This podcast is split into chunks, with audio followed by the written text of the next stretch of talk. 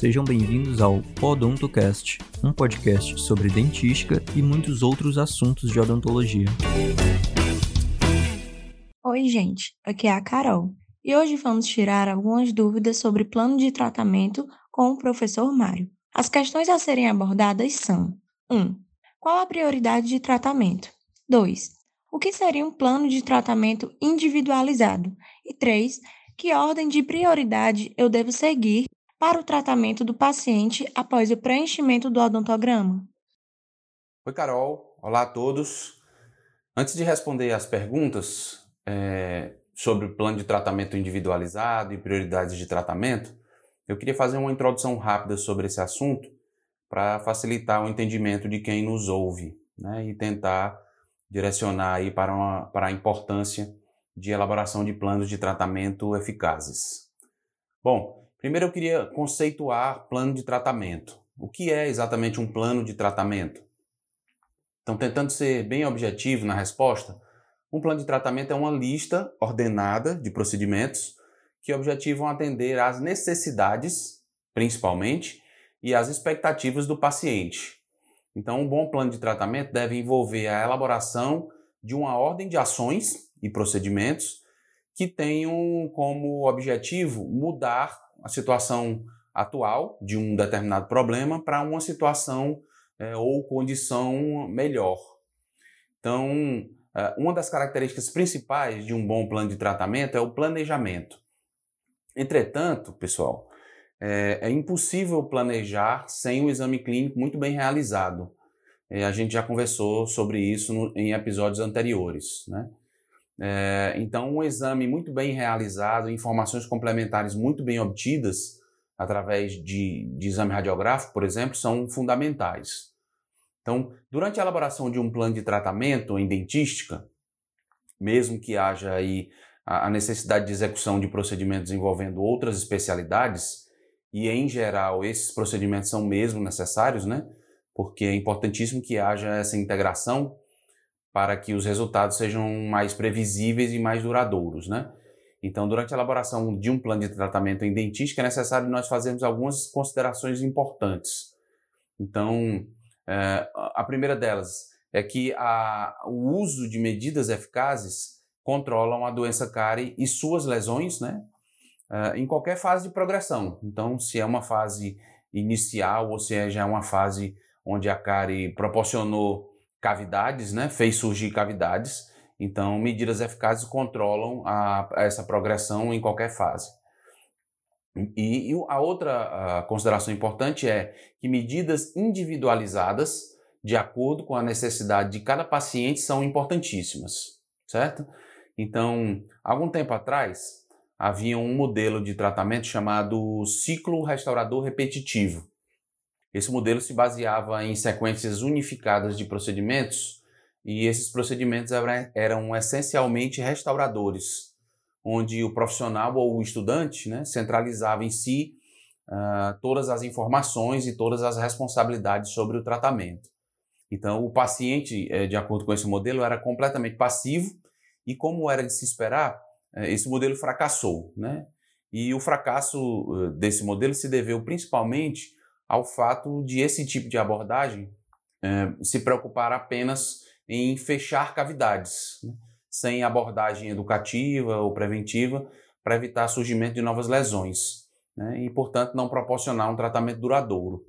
Uh, a maior parte do tempo clínico dos profissionais uh, durante o, o uso desse modelo era dedicada à substituição de restaurações. Hoje ainda uh, acontece bastante isso, né? mas em menor escala e por outras razões, né? Substituição, por exemplo, de restaurações mal executadas ou uh, outras necessidades estéticas apresentadas pelos pacientes. Então, a percepção da falta de resolutividade daquele modelo exclusivamente restaurador deu espaço a uma nova conduta, né, chamada de modelo de promoção de saúde. Dentre outras características importantes, eh, esse modelo preza já há algum tempo pela individualização dos planos de tratamento. Ou seja, os procedimentos planejados irão depender das necessidades de cada paciente, que é exatamente aí o que nos questiona a pessoa que nos enviou as perguntas. Então, alterando aí a ordem das respostas, vou responder primeiro a segunda pergunta. Então, a pergunta era o que seria plano de tratamento individualizado? Então, objetivamente, uh, elaborar um plano de tratamento, uh, elaborar um planejamento individualizado de tratamento é elencar e priorizar as ações e os procedimentos de acordo com as necessidades de cada pessoa, de cada paciente, ok?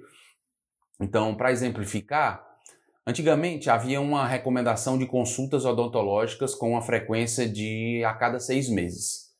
Nessas consultas havia um procedimento comum para todos os pacientes, que era a aplicação de flúor. Todos os pacientes, independentemente da necessidade, recebiam aplicação tópica de flúor.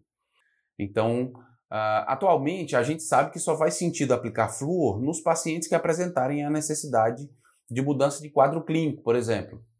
Então, pacientes com lesões de cárie incipientes, pacientes com alto risco a cárie, pacientes com higienização deficiente, etc. Então, muitas pessoas não apresentam situação clínica, é, situação bucal clínica, que justifique a ida ao dentista a cada seis meses. E outras pessoas precisariam ir ao dentista com uma frequência muito maior, por exemplo. Então, pessoal, a ordem dos procedimentos dependerá sempre das prioridades de cada pessoa. E aí, já respondendo ah, as outras duas perguntas, que eram qual a prioridade de tratamento e que ordem de prioridade eu devo seguir para o tratamento do paciente após o preenchimento do odontograma. Então, é, mesmo sabendo que as prioridades dependerão de cada caso, não havendo prioridades padrão em planos de tratamentos distintos, alguns procedimentos em geral precisam ser considerados primeiro. Então, por exemplo, casos de dor. Então, os casos de dor precisam ser resolvidos antes. É impensável, eh, por exemplo, a gente priorizar uma situação de, eh, de substituição de restaurações em amálgama por resina composta quando o paciente apresentar uma pulpite ou qualquer outra situação que, é, que, que lhe cause dor. Então, dor sempre deverá ser prioridade.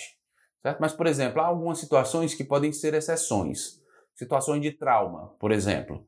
Então, em caso de traumatismos onde haja dentes fraturados ou lábio ou língua cortados, às vezes é, será necessário cuidar primeiro das lesões, paralisar um possível sangramento, é, antes de executar procedimentos para paralisar a dor, né, para resolver a dor do paciente. É, e outros uh, procedimentos podem ser prioritários também, uh, sobretudo os procedimentos eh, ou ações que são realizadas em uma fase de adequação do meio bucal. Então, imaginemos que o paciente não apresente dor e que se possa elaborar um plano de tratamento com a ordem lógica das necessidades de procedimentos. Né? Então, em geral, numa fase de adequação do meio, as condutas para adequar a situação clínica a uma condição de normalidade devem ser priorizadas em detrimento a procedimentos restauradores definitivos, por exemplo, né? É, e isso com o objetivo de favorecer a longevidade desses procedimentos ou das restaurações que, que se propõem a fazer.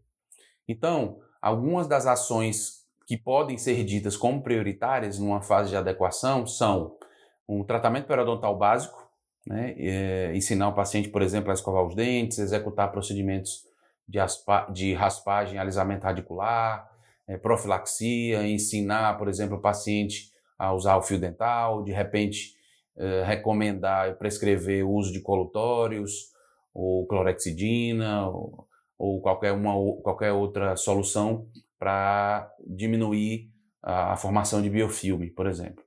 Exodontias são outro, outras ações prioritárias que entram aí numa fase de adequação do meio para que só a partir uh, disso uh, comece a se executar procedimentos definitivos, digamos assim, ou restauradores. Fechamento de cavidades abertas que favoreçam acúmulo de restos alimentares ou de biofilme também são procedimentos que são considerados uh, prioritários na fase inicial de tratamento, né, na fase de adequação do meio bucal. Tratamento endodôntico né, pode ser também um procedimento uh, prioritário. Então, ao mesmo tempo que se resolve uma questão de infecção ou dor, promove ainda o fechamento de uma cavidade, né, o que facilita a higienização e evita acúmulo de biofilme. Algumas situações a gente precisa dar atenção, eh, em algumas situações a gente precisa dar atenção uh, e prioridade aos pedidos dos pacientes. Então, por exemplo, se o paciente apresenta interesse em clarear os dentes ou substituir restaurações antigas por restaurações mais imperceptíveis, restaurações brancas, se após uma avaliação cuidadosa se percebe que a situação clínica do paciente não apresenta necessidades mais urgentes, eh, não há, por exemplo, a necessidade de reversão de risco a cárie, não há, ah, se há ausência de biofilme ou cálculo, se não há restos radiculares, pode-se sim priorizar o que o paciente quer. Então, pode-se priorizar, aí, por exemplo, um, um, tratamento de clareamento como primeira conduta, se assim o paciente desejar e não houver outras necessidades mais urgentes.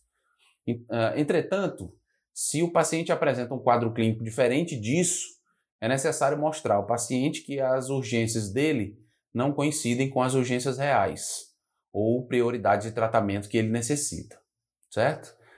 Ah, então, gente, para ir concluindo, por mais que haja procedimentos considerados preferenciais para início de um plano de tratamento, como são os casos de dor, por exemplo, todos os planejamentos devem levar em consideração os dados obtidos no exame de cada pessoa, ou seja, devem ser individualizados. Né? É isso que quer dizer planos de tratamentos individualizados, é de acordo com a necessidade de cada paciente.